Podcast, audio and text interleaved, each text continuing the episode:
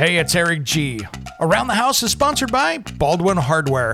For seventy-five years, Baldwin Hardware has been known for its first-class quality and craftsmanship in door and cabinetry hardware. As an alumnus of the Baldwin Hardware Design Council, I can say I have seen the details and quality from design to the finished product. If you're looking for a new style and old-world craftsmanship, I can tell you there is only one Baldwin Hardware. Check out what would look great in your home at baldwin hardware dot com.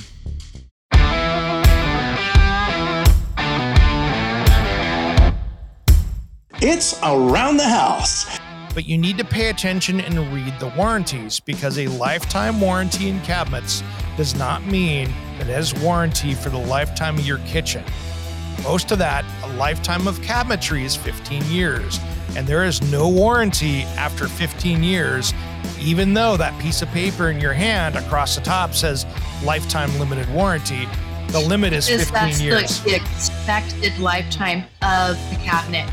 And then the other one that I've run into is lifetime warranty for the original homeowner. Mm-hmm. Meaning, if you go to sell your house, that warranty might be. When it comes to remodeling and renovating your home, there is a lot to know, but we've got you covered. This is Around the House. Welcome to Around the House with Eric G. This is where we talk everything about your home. Maybe it's construction, maybe it's healthy homes, maybe it's interior design like today. Thanks for joining us. Robin Daly, my friend from Robin Daly Color and Design. Welcome to Around the House. Well, thank you so much for asking me to hang out with you for a little bit. Yeah, this isn't our first time, but it's been a while. It's been a while, but, you know, we still talk all the time, even when we're not on mic. Absolutely. Absolutely. Well, I wanted to do a whole kind of segment here of interior design, because there's so much going on right now. And I kind of want to just start out talking about, let's talk about your history with interior design and what, what your path has been so far, so people can get to know you before we start talking about like lead times and some of the stuff that we're seeing out there. Well, so the, the long story short is my grandfather was an interior designer before we called it interior design. And he used to come up with the design concepts, but then he was also the contractor that implemented them. Mm-hmm. And he did things. I have a picture on my website, on my bio page, of my grandfather in the nineteen thirties holding this huge drapery sample and displaying it, showing it to his client. So, um, so, so my design D N A goes back a little bit, and then for eighty years, there was a family business with my name on it called Daly's Paint and Decorating in the greater Seattle area. And we had retail stores as well as a manufacturing uh, component where uh, we made stains and wood finishes. So um, I kind of know the whole D I Y component. I work with contractors and homeowners. And sadly, we had to put that business to sleep because, you know, life happens. And yeah. I thought, oh. It was time. It was time. It was super sad, really difficult part of my life. But what came out of it has turned out to be a happy ending, which I'm really yes. excited about. And I am, I am now a full-service interior designer. And wow. instead of having a staff of thirty-five, forty people, there's uh, a few of us working together in Robin Daly Color and Design. And our job is to make people happy. Like, yeah. what is wrong with that? So wait a minute. So you're making more money, you're sleeping better at night, and working less hours. That's a win on all fronts. That's a nice way to put it, Eric. That's a really nice way to put it. And yeah, I'm not worried about a bucket of stain being spilled in the back of somebody's fancy car anymore. Not my problem. Absolutely. Absolutely. And that's the stuff that, you know, you used to be years ago. You were my paint answer person. When I had questions, I was always popping in. I'd see at the store a couple times. I'm like, okay, I got a problem. What do we do with this? And uh, I learned a lot. And that, that was a lot of fun back then. But you know my story. I know your story. Sometimes simple is so much better.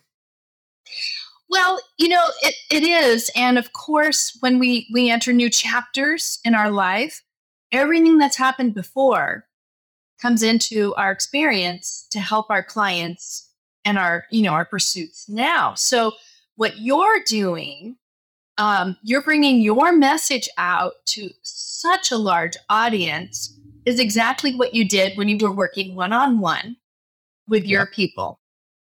And True. so, so, you know, what I do, I take all of that work that I did starting when I was fifteen and a half, selling wallpaper after school.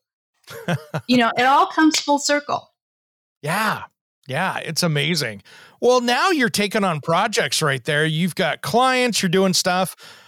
What are you doing as far as lead times out there? What are people going into the fall now, going into the holidays? I know people are like, am I going to wait two years for a couch? What's, what are you seeing out there? Because you got your hands in this every day. Um, so we work really hard and on, on managing expectations, right? Mm-hmm.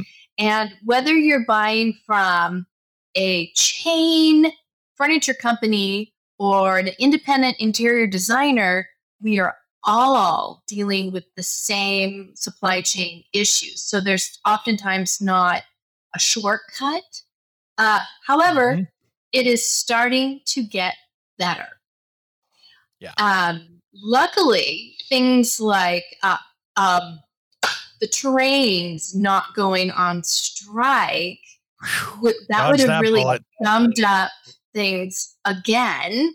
We had a uh, hurricane that knocked out, in Texas, we, that knocked out the the foam manufacturing facility. I think it was a, a hurricane or a storm. So anyway, some pipes I think it was, broke. Wasn't it? I think it was the uh, ice storm, wasn't it? Right. And so there's yeah. only two main foam manufacturers in the country that deal with this chemical that makes the foam that goes into the cushions that you sit yourself into.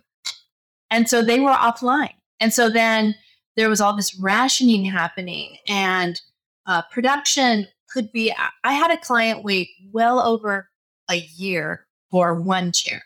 Well, we're not there yeah. anymore. We're not there anymore. It's still it's still a little longer than we all like, but it's moving. And so, like when I do um, custom window blinds, they are now back down to normal time periods. I'm also, this is really exciting for me, mm-hmm. um, I am seeing freight surcharges going down. So for God. about a year and a half, we were paying a a freight surcharge for products that were manufactured off, offshore. They'd be sitting on the boat for months and months and months, and we would be paying, you know, hundreds of dollars more just to have something shipped in. Um, and then the other component, th- there were so many moving parts. Sure. Right? And it is really hard to explain to somebody when you're playing whack-a-mole, okay, lead times are better on sofas. Oh, but it's still taking a month to ship the sofa. Oops. Oh, wait a minute. The finish is backed up because those same chemical plants that make all the the chemicals that go into paints. Uh, a year ago, I was trying to find enough paint to finish my house on the outside. I had to drive to four stores to find one more gallon of paint. Oh, and think about how much time went into that one task. That one yep. task of just getting one bucket of paint. So for people that are in the trades, like your contractors, your electricians, your plumbers, your interior designers, we were spending an inordinate amount of time chasing down things that mm-hmm. we didn't used to have to do. So, so that is, it's getting a lot better. And we're also better at, again, that managing expectations. And we're getting better at keeping track of things too. Yeah. Because we didn't used to have to do that because things just came in. We just expected the flow to work. So yeah. So it's it's getting better, and yep. um, and and we we are just uh, transparent with everybody about what's going on. Yeah. Good point. Good point. Well, I wanted to dive in a little bit into color trends right now, what you're seeing out in the world of color, because as we know, trends change so much faster than they used to. I mean, it always seemed like we were, you know, there was a sixties style, there was that seventies style, and you always kind of had the colors change around it. But, you know, my theory has always been, well, that's because it would take you a year to get a project done, another couple months to photograph it, and six months later it shows up in the magazine, where now you could have a client sharing your meeting with Instagram, and now that color's up and one hundred, two hundred people are seeing it. So the, the, the, the, the process has changed as far as getting new styles out there. That's right. And I think that there's a couple things that um, happen with that. One is we get fatigued faster when we're seeing mm-hmm. trends. But the other thing is, um, I, I don't think it's a bad thing that we're all kind of, you know, all boats rise. So if if we're able to share good design to everybody on platforms like TikTok, Instagram, whatever it is, however you're sharing your information, then then it does filter down through to homeowners quicker too, right? So yeah. so good yeah. design can be for everybody.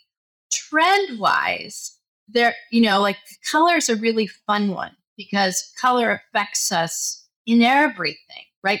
Whether it's the color shirt you're wearing, the color you paint your walls, or the color that you're um, buying your car, right? Yeah. Like, did you, have you noticed the new kind of matte, kind of flat paint color? Oh, there's that flat blue silver that's out there, that's everywhere, right? Every car has that. Or or the cars no longer have a metallic finish, right? They they just look like yep. like wall paint to me. Um, yeah, they're a flat pearl kind of to them. Right, right. So so that's another thing about trends, is it's um it it's multidimensional, right? So it could be mm-hmm. a color, but it can also be how that color is used. Whether we're bringing in iridescence or hand woven textiles and things like that. I just was looking at Sherwin-Williams uh, twenty twenty-three color trends. Yep. And um, things are shifting uh, from cool grays, which we have seen for a solid Ever. decade. Easy. And we were talking about, please, please let this die five years ago. Like, yes. Like, like in the in in the industry, we're like, ugh. Well, you know, it's one thing, Robin, too, that just to stop, jump in there real quick.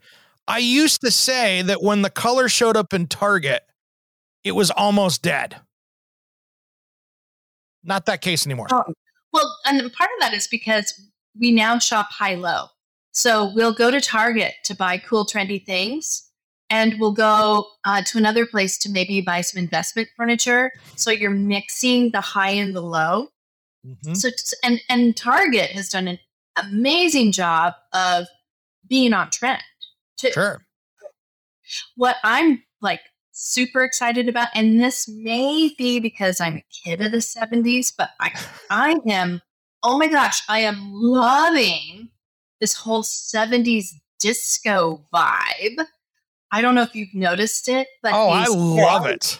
Oh, there's these like rich, rich, deep velvet colors and burgundies and spicy tones and bronze metal finishes. It's like a, it's a thing.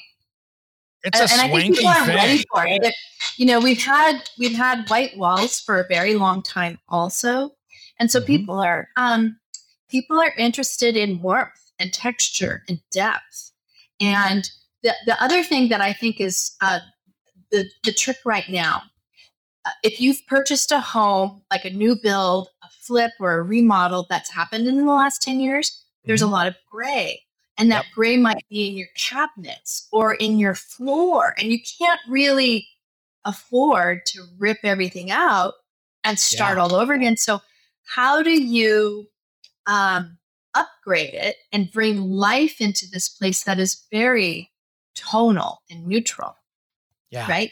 So I've been giving a lot of thought to that. And and one of the one of my tricks is to bring in natural elements like baskets mm-hmm. or uh, warm woods that kind of create a, a, a contrast to all the gray tones. So there's ways that you can that you can elevate and upgrade your gray tones without feeling like you have to get rid of everything. That's not a demo thing. thing. The other thing that's super cool is um, the neutrals have that we're like using on wall paints and things like that. They're warming up. So we're seeing a lot more taupey kind of wheat colors and beige. Beige, we have not seen beige. That was like, we were allergic to beige for so long. So, right, so hey, yeah, right. that, that's what's happening out there in the world. And I, I, I jumped onto Benjamin Moore's website, and they're not announcing their colors color of the year for another month. So, okay. so we could spend some time speculating what it will be. Um, everybody's been playing with green, like mossy yeah. greens lately. So it'll be interesting to see what Benny Moore does, because people yeah, talk that'll about be interesting. It. Oh, this is my favorite time of year, looking to see, you know, what Pantone does, what Benjamin Moore does, what Sherwin-Williams does. I like going down the list just to see what everybody's doing, because it's it's interesting. Color is such a big thing in what we do. And people always ask me, Eric, why are you always wearing black? It's because I have all these color tattoos that I like to to make pop. And if I've got a red shirt, you lose the red in the arm, you know, that kind of stuff. So that's why you always see me wearing black shirts, just because, well, it's kind of rock and roll. And second of all, I like to make the color on my arms change, you know, and, and do what I want with that. My my daughter was looking at all my uh, recent portfolio pictures, and she's like, Mom, why is everything always so blue? Why do you have so much blue? And um, our clients, we live on the coast. And I yeah. think that has a, a great... Um, you know, the water and the air and everything, there's so much blue surrounding us. And I think it feels really good as a contrast to all the green that we live yeah. with too. So I thought that was really an interesting observation. I think blue is also, it's very trustworthy. It's very comfortable to live with, and it feels good. Yeah. Like navy, rich navy. Who doesn't love that? Yeah. And what's funny is this blue is such an interesting color when you look at it in the history of blue, because just a little tweak, you can change the style of the decade that it was in by just a little bit of a move on it. Yeah. So I have um, some shelving that I got at Salvage, and they were nineteen fifties plywood, and I painted them a peacock blue yeah. that I had custom created. And um, it's a great, it's a great color for like everybody. It works with cool tones, and it works with warm tones. It's this really interesting tone that bridges so beautifully. So navies play against it, white plays against it, gray plays against it. It looks great. Charcoal. Yeah, yeah it looks good. Looks good. You know, it's interesting. It's I wanted to talk too about something that I that I think is so timeless, and it's those natural finishes. You know, you, you see out there. You know, maybe it's a a a light white oak or something like that, or that. Even getting into the walnuts and stuff like that, that stuff really never goes out of style. So you can buy furniture that's other than red oak that's going to sit there and look timeless. And people are going to go, oh, that's beautiful twenty-five years from now. So here's a, here's a little secret. If you want furniture immediately and you don't want to wait, go buy vintage. Good point. And, and, when you mix some of the old with the new, again, you've got a timeless look, and you're not you're not trendy, which means you won't be dated, which means you won't be outdated. Correct. And so another design trend right now is we call it brown furniture. Brown furniture is coming back. Yep. So um, and cerused oak looks beautiful. Cerused oak is like um. Uh, an oak that maybe you do a whitewash finish, mm-hmm. then the whitewash settles into the green of the oak. And walnut is, uh, I've done walnut in a natural walnut, and I've also done it in a whitewash walnut, which is oh, kind cool. of a trick to play with walnut. So yeah, you can play with, with wood tones, and you, you can, you can mix wood tones. So you might think about, um, do the, are these colors good friends with each other? There you go. That's, that's a really easy way to kind of analyze it. are they good friends or are they kind of mm, frenemies? Exactly. One thing I learned back in the nineties, two thousands, when I was doing cabinetry, when they first started doing that whitewash, right? Red oak is horrible to whitewash because it loves to go pink, it gets right? Pink. Oh, yeah. It, it, yeah, the, the, the Golden Girls look. Yes. Yep. Absolutely. When I see that color and it goes pink, I think of my dusty blue roosters or something like that from back then. But that's back in the, the eighties, nineties, and two thousands stuff that was the early oh, stuff. But all but, the pastels. Oh my oh, gosh. Yeah. Oh, yeah.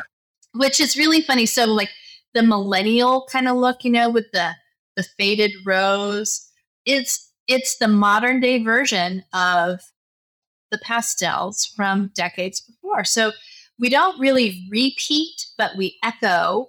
New design trends often echo things from the past. Well, it's like, like how the golds came back. You know, I was still exactly. scarred from the eighties, nineties golds. And brass. Then ten years ago, yeah, and the brass, they came back again, but they were they had a different texture to them. They were brushed. They were doing something different, but it wasn't yeah. that bright brass that, that, that looked like every ten dollar doorknob in a spec home. Exactly. Like plastic with a brass finish on it. Yeah. So that's the fun part. And it was really hard for me when that trend was coming around because I so had been against that. When it came back, it took me six months to actually be able to accept it. I was shocked at how hard I fought that one. I completely agree. But you know, what's freeing about it is like now it's a tool in our toolbox. Mm-hmm. So we can use brass, we can use bronze, which is one, not the oil rub bronze, but like no. a natural bronze. We can use black, we can use brushed nickel. Like now it doesn't all have to be one look. Yeah, absolutely. One thing I'd love to see come back since the seventies are trying to kind of slide back in, and you might've seen on Facebook, my seventies bar I picked up that was vintage. I love it. Wasn't That's that pretty darn groovy? Yeah. yeah. But I'm waiting for the the the seventies bronzes to come back. Look you know, that, that brown that. bronze. Smoked mirror. Smoked mirror. Yep. Yeah. It's it's it's back. If you look at the most recent C B two catalogs or the website, yeah. uh, which is part of Crate and Barrel, it's their mm-hmm. more contemporary, it's all there. Yeah. It's all there. And and these like rounded forms. So things are kind of anthropomorphic or handcrafted looking mixed with the disco edge. Yeah. Yeah. Great example. I was back, you know, with the different tones now. I was back at, um, geez, less than a month ago, I was back at uh, Delta Brizo Faucets hanging out back there with my friends over there. And we were taking a look at the colors they have now. They've got that matte white finish out there in the kitchen faucets, and they've got other colors coming with that. And it's fun to see. It's like cars, right? You know, we've all had white faucets at some point in our lives, but we never had a matte white faucet. That's right. Oh, that's and so you're seeing that texture. And the other thing that I think we're seeing is a mix of finishes. So if you did your whole kitchen, black faucet, black handles, black appliances, maybe that's almost too much unless mm-hmm. there were, or, um, or you might have a black faucet with a gold, um, hardware touch or yep. so there's a, there's an intermixing, which allows you to kind of broaden the look too. That's what I did in my kitchen. You know, I've got that Waterstone faucet. That's the black and the brushed brushed brass look to it. And then I have black appliances in the black stainless, and then I have gold handles that match the faucet, you know, right. and so, so you can do both of those. Depth. It adds yeah. more depth, and I think it also keeps it from looking like a flip house. Yes. But there is a point where you have too many colors in there that you have to be careful with, with metals, because if I would have put stainless steel appliances in it, I would have ruined that look. So one thing that I sometimes point out to people is like, if you have a stainless steel refrigerator, you have a six foot rectangle of gray, just thudding, just like yep. right there in your room. So is that okay? Is that what you want? And if it is, then great. But just think about what you're doing. Can I, I let me tell you a little trick that I've seen people use, and I know somebody that just did this. And it was kind of a, I won't take full credit for it. They came and had, you know how you can wrap cars with vinyl? They wrapped their refrigerator and their appliances, not the cooking appliance, because that gets a little warm, but they took the dishwasher and the refrigerator and wrapped it in color. So they had something, it still functioned the same way. And down the road, if they want to, they can get a hairdryer out and peel that off and clean it up and change the color again. So I have a question for you, Eric. Yes. I've heard about this. I have not done it. When you're refurbishing an existing kitchen, mm-hmm. you're not changing the layout. I've heard of people wrapping the cabinets. I would not I would not do that on the cabinets just because typically wood moves. And I think that where you've got wood moving in contrasting directions, you've got a style and a rail moving other ways. I think that you're going to release that vinyl in time and it's going to come around. You know, usually metal expands and contracts kind of evenly when it's wrapped with a car. But as soon as you start putting something that's moving one way, and then as soon as you get to the corner, it's moving the other way. I think wrinkles. Mm-hmm. I think you're going to get wrinkles. I mean, think about how the thermofoils lasted with the plastic covered white, you know. Mm, I remember those. It was over those. That stuff didn't last long because even the M D F that was behind it, that was one piece, expands ended up and expands and contracts enough that it that that vinyl that was literally glued on came loose. And so and something that is yeah, it's not going to work. Yeah, that, yes. the, the adhesive got brittle. What happened was, and this is what I noticed, we didn't have the early batches of that in cabinets because, you know, I've got, what, twenty-nine years of cabinets.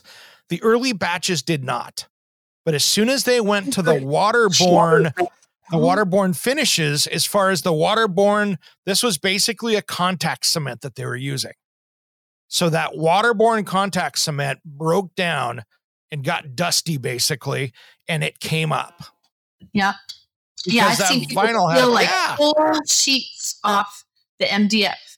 Yeah, it just comes right off. And so you've got that. And then, of course, you had this vinyl that was fairly inexpensive vinyl, and you had fluorescent lights or lights coming in from U V that was yellowing it and making that brittle or drying that out. And so if you got ten years out of it, that's awesome. There was a house, and CraftMade ran into this, and CraftMade did a really good job of handling it with people.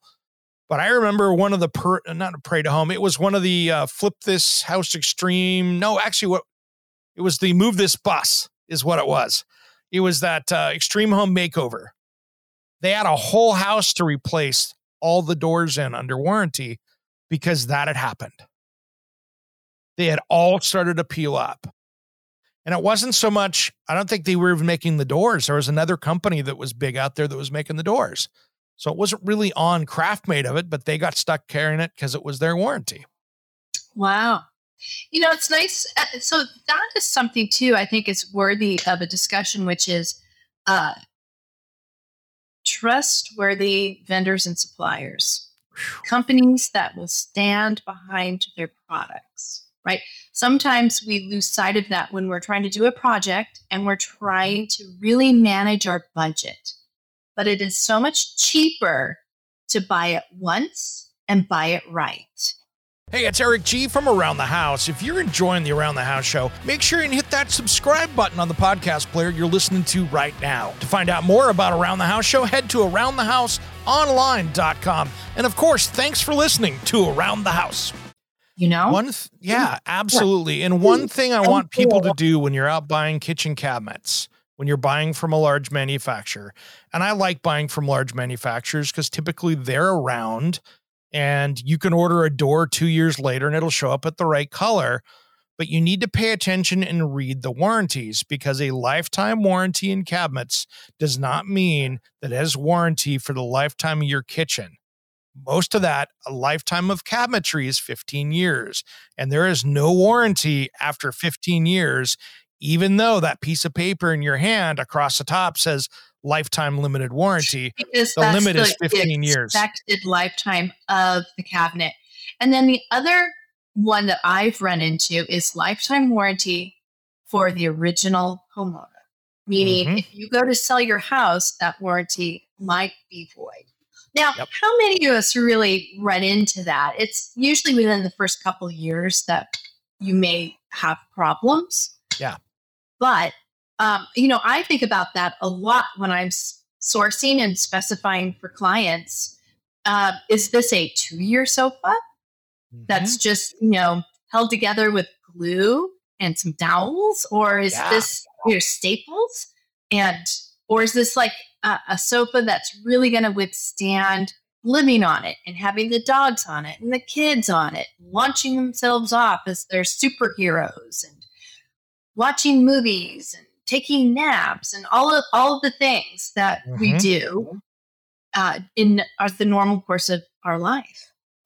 Yeah, we're getting ready to see in the next few years, it's already happening now, we're getting ready to see this big problem in the cabinet world out there, because there's been millions of cabinets sold out there that were the knockdown ones coming from overseas that they built their own hinges for and their own drawer glides for, but you can't go get a Bloom or Salici or anything like that to fit. So there's all these new construction homes, flip homes that if they had bought a cabinet that had like a Bloom hardware in it, you've got a lifetime warranty on it. ten years from now, I can go get a piece and bolt it right in, and it's simple. Now you're going to have people coming out there, rebuilding probably drawer boxes, redrilling hinges on cabinets, trying to make things work because these oh, were and just it's so hard. I have, yeah. I have tried, I have experienced somebody retrofitting drawers.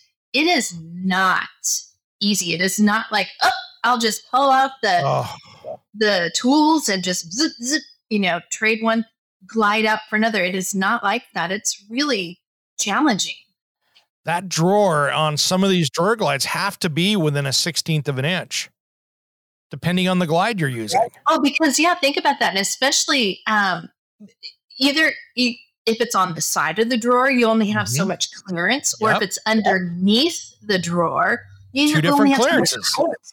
Yeah. Oh, oh, and you have to get your butt inside the cabinet box to get in there and screw it in. Yeah, so it's it's it's tough, and and some cabinets they go into the side of the box. Sometimes they go into the back because the sides are only three eighths particle board, so you can't put a fastener in there. So it's really depending on the cabinet. So it's not an easy project, and you basically have to get a woodworker in there to sit there and build new dovetail drawer boxes. Um, I've never seen anybody go out and successfully really order the undermount soft close glides to retrofit just because there's not much space to do it in. I, that's a, that's a good one, Eric. Oh my goodness. So that's, well, then that's they the just have to hire, they have to hire a designer to redesign the kitchen.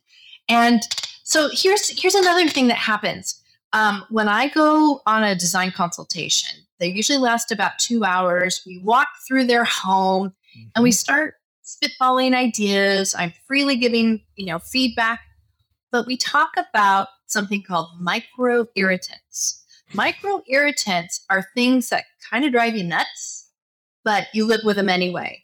And drawer Drawers that close without the soft close could be a micro irritant, or yeah. tile grout. If you've got a tile countertop, or, you know, or anything like that, that you have to get in with the toothbrush and you're cleaning mm-hmm. it out and it's just disgusting.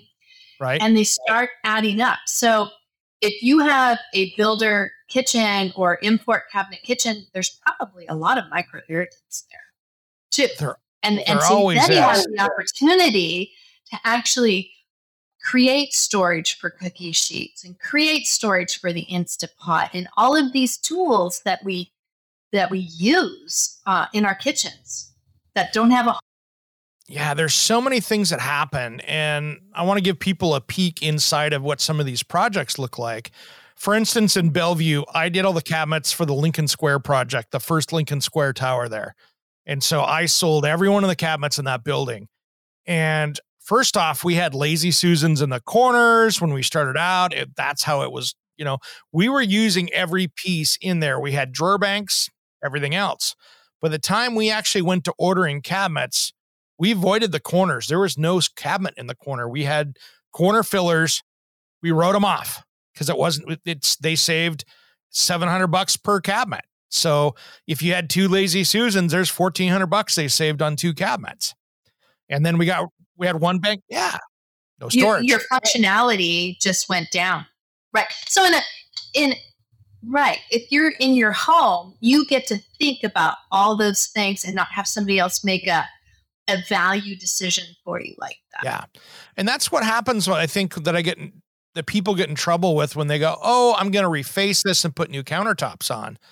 Generally, by the time you pay somebody to come in there and basically fillet and, and do brain surgery and take the countertops off, paint, refinish, whatever, you probably could have put new cabinets in and designed it for today's use, not what somebody thought thirty years ago. It's always fun, isn't it? Yeah. So what are you seeing out there when it comes to furniture? Because I know you've been traveling and you get to go see all the cool stuff. So I kind of did a fun thing this year, and I did a little bit of a deep dive. I go to this place called High Point, North Carolina, every oh, year. Yeah. And they have over a million square feet of showrooms of furniture. Now, a million square feet, that's like six square blocks of multi-story buildings of showrooms. So it's impossible, of course, to see everything, but Um, there are people from all over the globe that come to this show. And so I am meeting with furniture designers. I am talking to the business owners. I'm working directly with the people that make the furniture. Wow. And I am sitting in everything because there's, there's good, better, best, just Always. Like there is in tools or anything else, right? Exactly. And uh, we get to make decisions on all kinds of factors, but my clients sometimes might want a good versus a better versus a best, or, you know, they want the best one hundred percent custom, price is no issue. Oh boy, that is super duper fun too. So, uh, but I do the research and we, we find out what's going on, what the trends are, all of that. But I also went this year and researched custom furniture makers in L A. Nice. Because uh, I I have at, as a resource a furniture maker that can make me chairs and sofas and sectionals, any specification I want. I can design it to fit exactly within your space to your specifications for no more money. See? And we can pick our fabric. Oh, how about this? I just got this sample uh, this week. This is, uh, it's a wow. digitally printed fabric. And we can, we can custom design our pattern. We can print it on linen, on silk, on cotton. We can make draperies. We can make bedding. We can upholster chairs with it. So imagine, let's say you have a really luxurious Airbnb. Mm-hmm. You could integrate your Airbnb logo into the drapery fabric. Wow. Or I was thinking about that for some clients, doing some custom draperies and putting their name into the design of the fabric. Like nobody else would know it's there. How they really but how look. Cool would that be to have, you know, around yeah. the house with Eric G logo on, on curtains for the garage. Like, See? Would that be the coolest thing ever? It would be. And, and then there's always that stuff that you see that I see, that vintage piece, you're like, oh, I wish they made this fabric, or I wish they made this upholstery. It's not there anymore. That company is long gone. Well, I had this experience just this week. A builder that I do work with sent me a picture of some wallpaper from the early nineteen seventies, and it was Scooby-Doo groovy. It was hot pink, lime green, super graphic, and it had sentimental value to the client. So I searched vintage wallpaper sites. I looked at wallpaper for that is like a vintage styling wallpaper, mm-hmm. but contemporary paper. And we could kind of find something in the, the realm, but it yeah. wasn't the same. Then I figured out we could custom print that wallpaper. And Done. again, for the same cost or less than buying the vintage stock. So this customer yeah. is going to be able to reproduce their wallpaper in today's wall covering. Like, so it'll be durable, digitally printed, the colors will be perfect, done and done. And it's fresh. It's not faded. It's not, yeah, it's theirs. Wow. That's amazing. And, you know, one thing I've noticed, and I want to go back to this because we kind of skipped over it a little bit, with quality. I have a very high quality couch, and I didn't, I've had some nice stuff in the past, not this nice, but the level of durability, even in the leather, is so different than if I would have bought a brand that was mid-grade.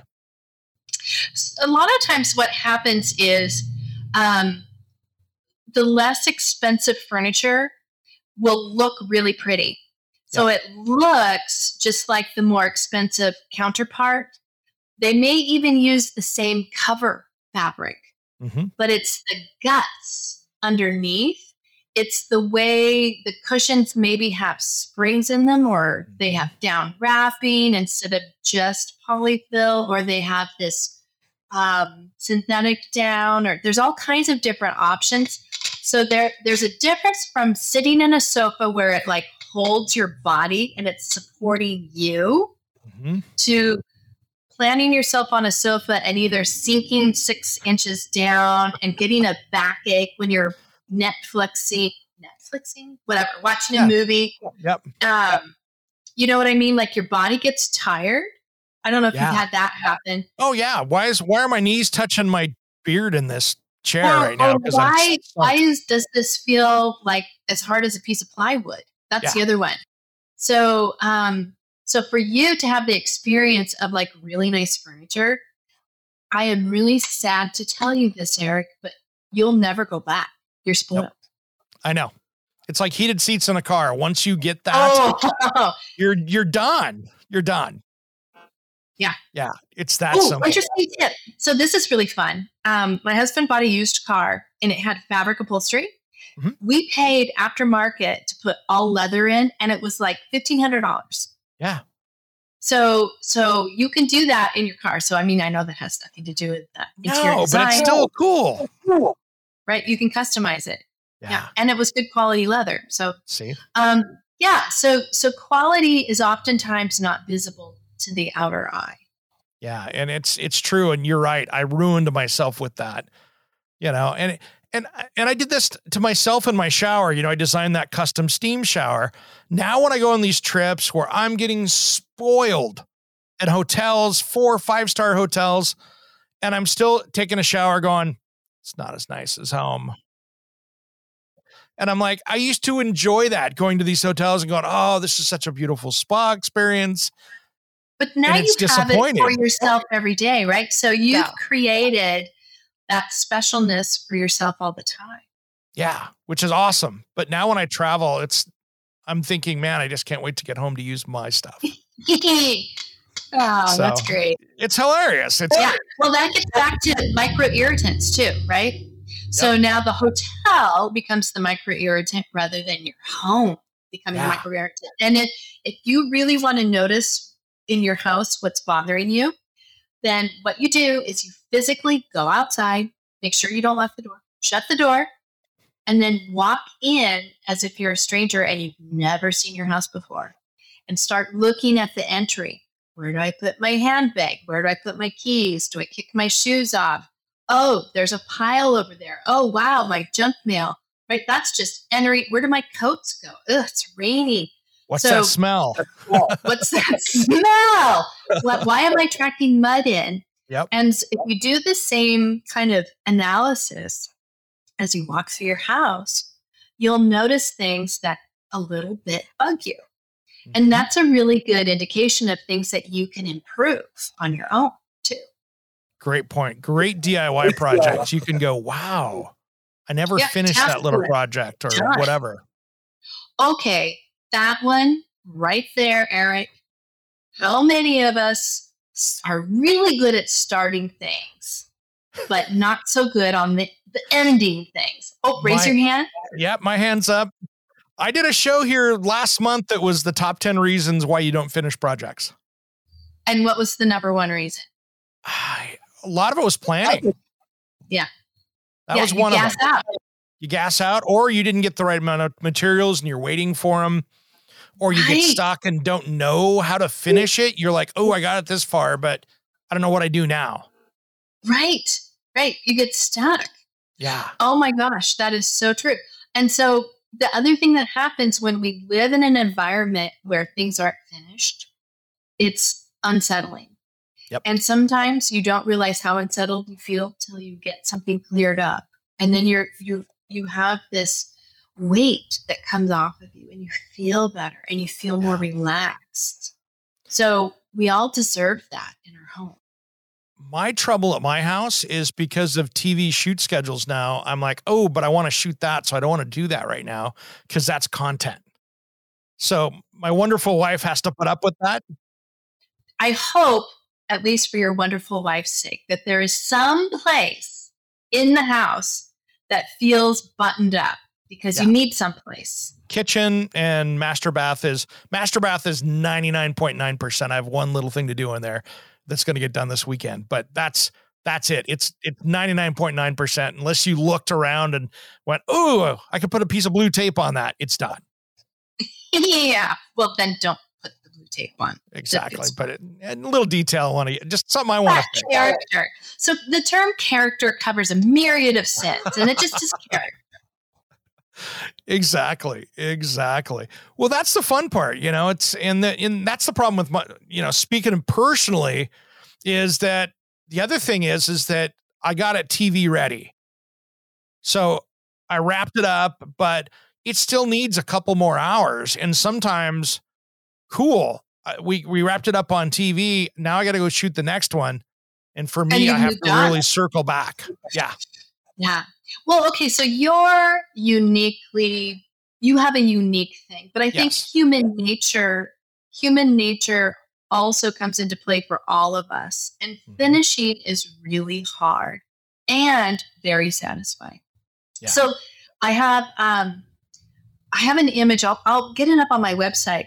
It's a sofa before styling and a sofa after styling. Ooh. It sounds really simple, but it's like night and day difference between bland city and come snuggle in here. And and some of us just don't take it across the finish line. We get the sofa in, but we don't zhuzh it. We don't style it. And that little extra investment is what makes makes it. Nice. So I got one question for you that I want to dive in before we wrap up, but it's a detailed one. What are, for our listeners out there, what are the most common design mistakes that homeowners make within their house? um, I just made this a three hour show. I know. Yeah. Um, well, using cool design elements inappropriately is yeah. one that I see. And, and that can be um, using five barn doors in one house in the city because barn doors are cool.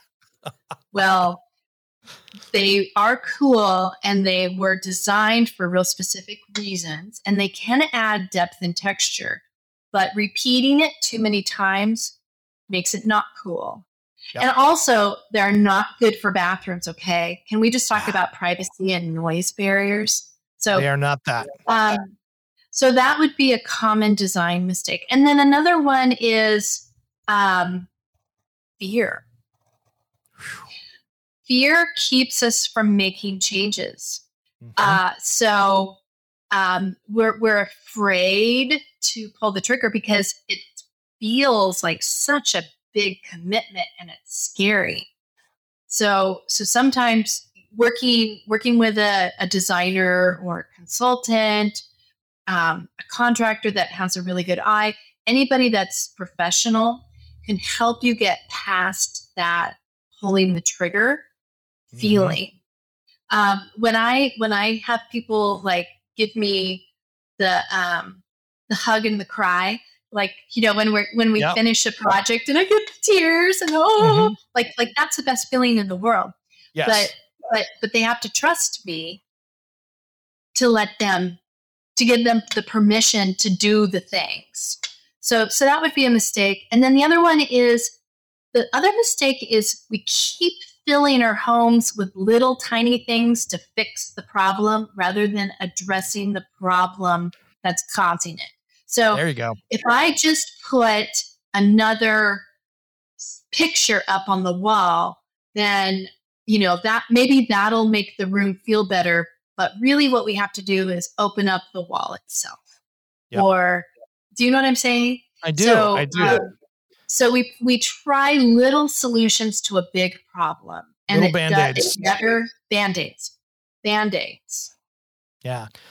The most frustrating for me is the client that you go through the process, you've now picked out the colors for the room, everything's dialed in, and that phone call two days later because they went and asked their friend, and now they have these ideas that aren't going to work, that are going to look horrible, and they were on such the right track, and they've got a friend or family member that is sending them down the wrong rabbit hole.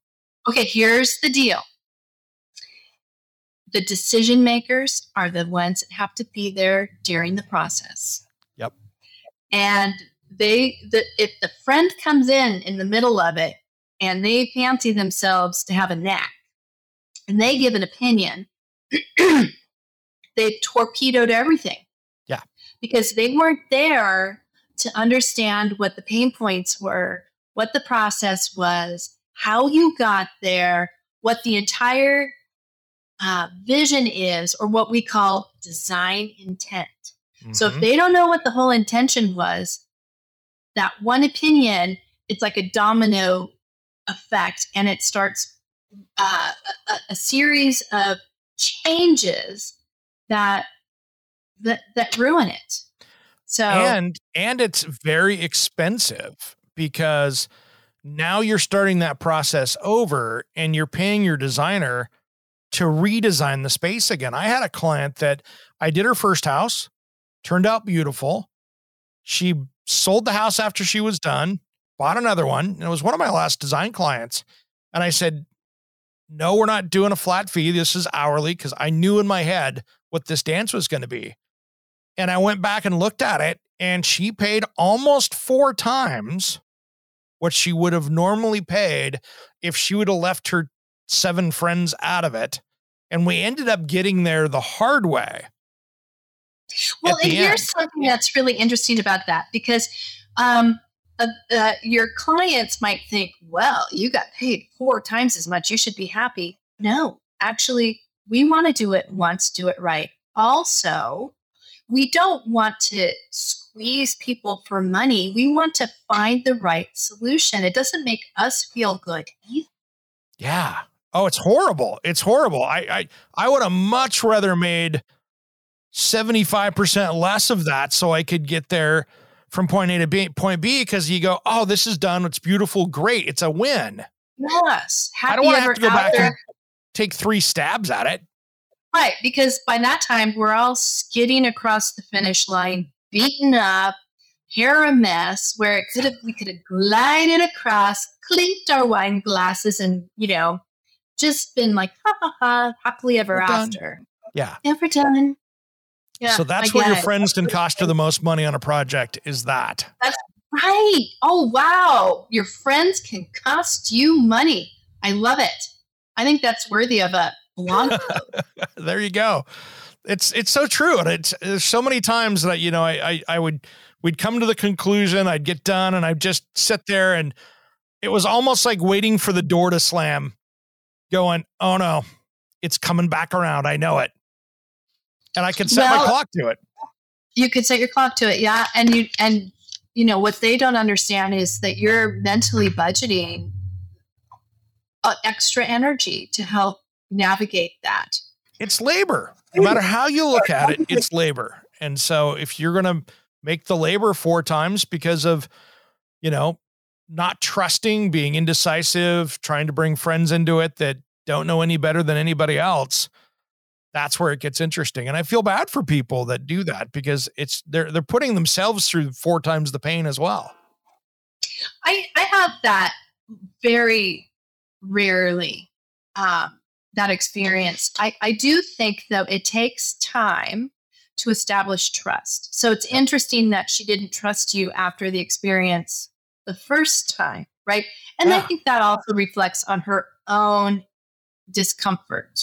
Yes. Um, with the process, not with, with the, yeah. the, the design you were offering up. Right. Yeah. And what was crazy was, is on that project, just to, to just wrap up that horror story, is we would have the design done. I'd come out for w- working on other rooms, and I'd come in and they're installing a floor that was nothing like we had agreed on. And I'm like, what are you doing here? Well, we decided at the last minute. And I'm just like, I had to just let it go and go, I'm not photographing this. I'm not doing it. I just, okay. No. And then you can't, you can't even say, wow. Yeah. Wow. That's ugly. Yeah. Um, I, yeah. I, I was pretty brutal. I'd go, well, that's not what I would have done. And that's how honest I was. I just let it go. Didn't say it was good or bad. That's not what I would have done, which is very honest. That's not, my goal is always to get the happy tears. Oh, absolutely. That's the win. If I don't get a hug, then, then I've done something wrong. Yeah. Yeah. Yeah. And sometimes it's just, okay. You just got to get across the finish line. So that's right.